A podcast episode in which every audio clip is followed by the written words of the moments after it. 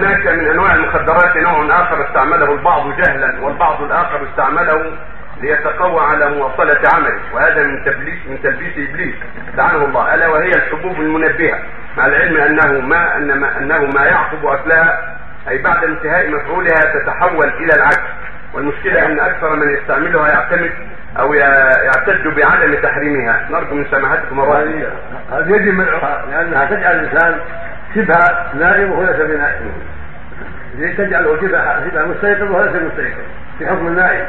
كم من حوادث وقعت بسبب ذلك، الحب التي تطرد النوم تجعل صاحبها في صورة اليقظان وهو في حكم النائمين، فقد يدعس بعض الناس وقد يصدم بعض الناس بسبب عدم حلول العقل وضبطه. هذه الحبوب ينبغي منعها، الواجب منعها وعدم اطالها وعدم تعاطيها.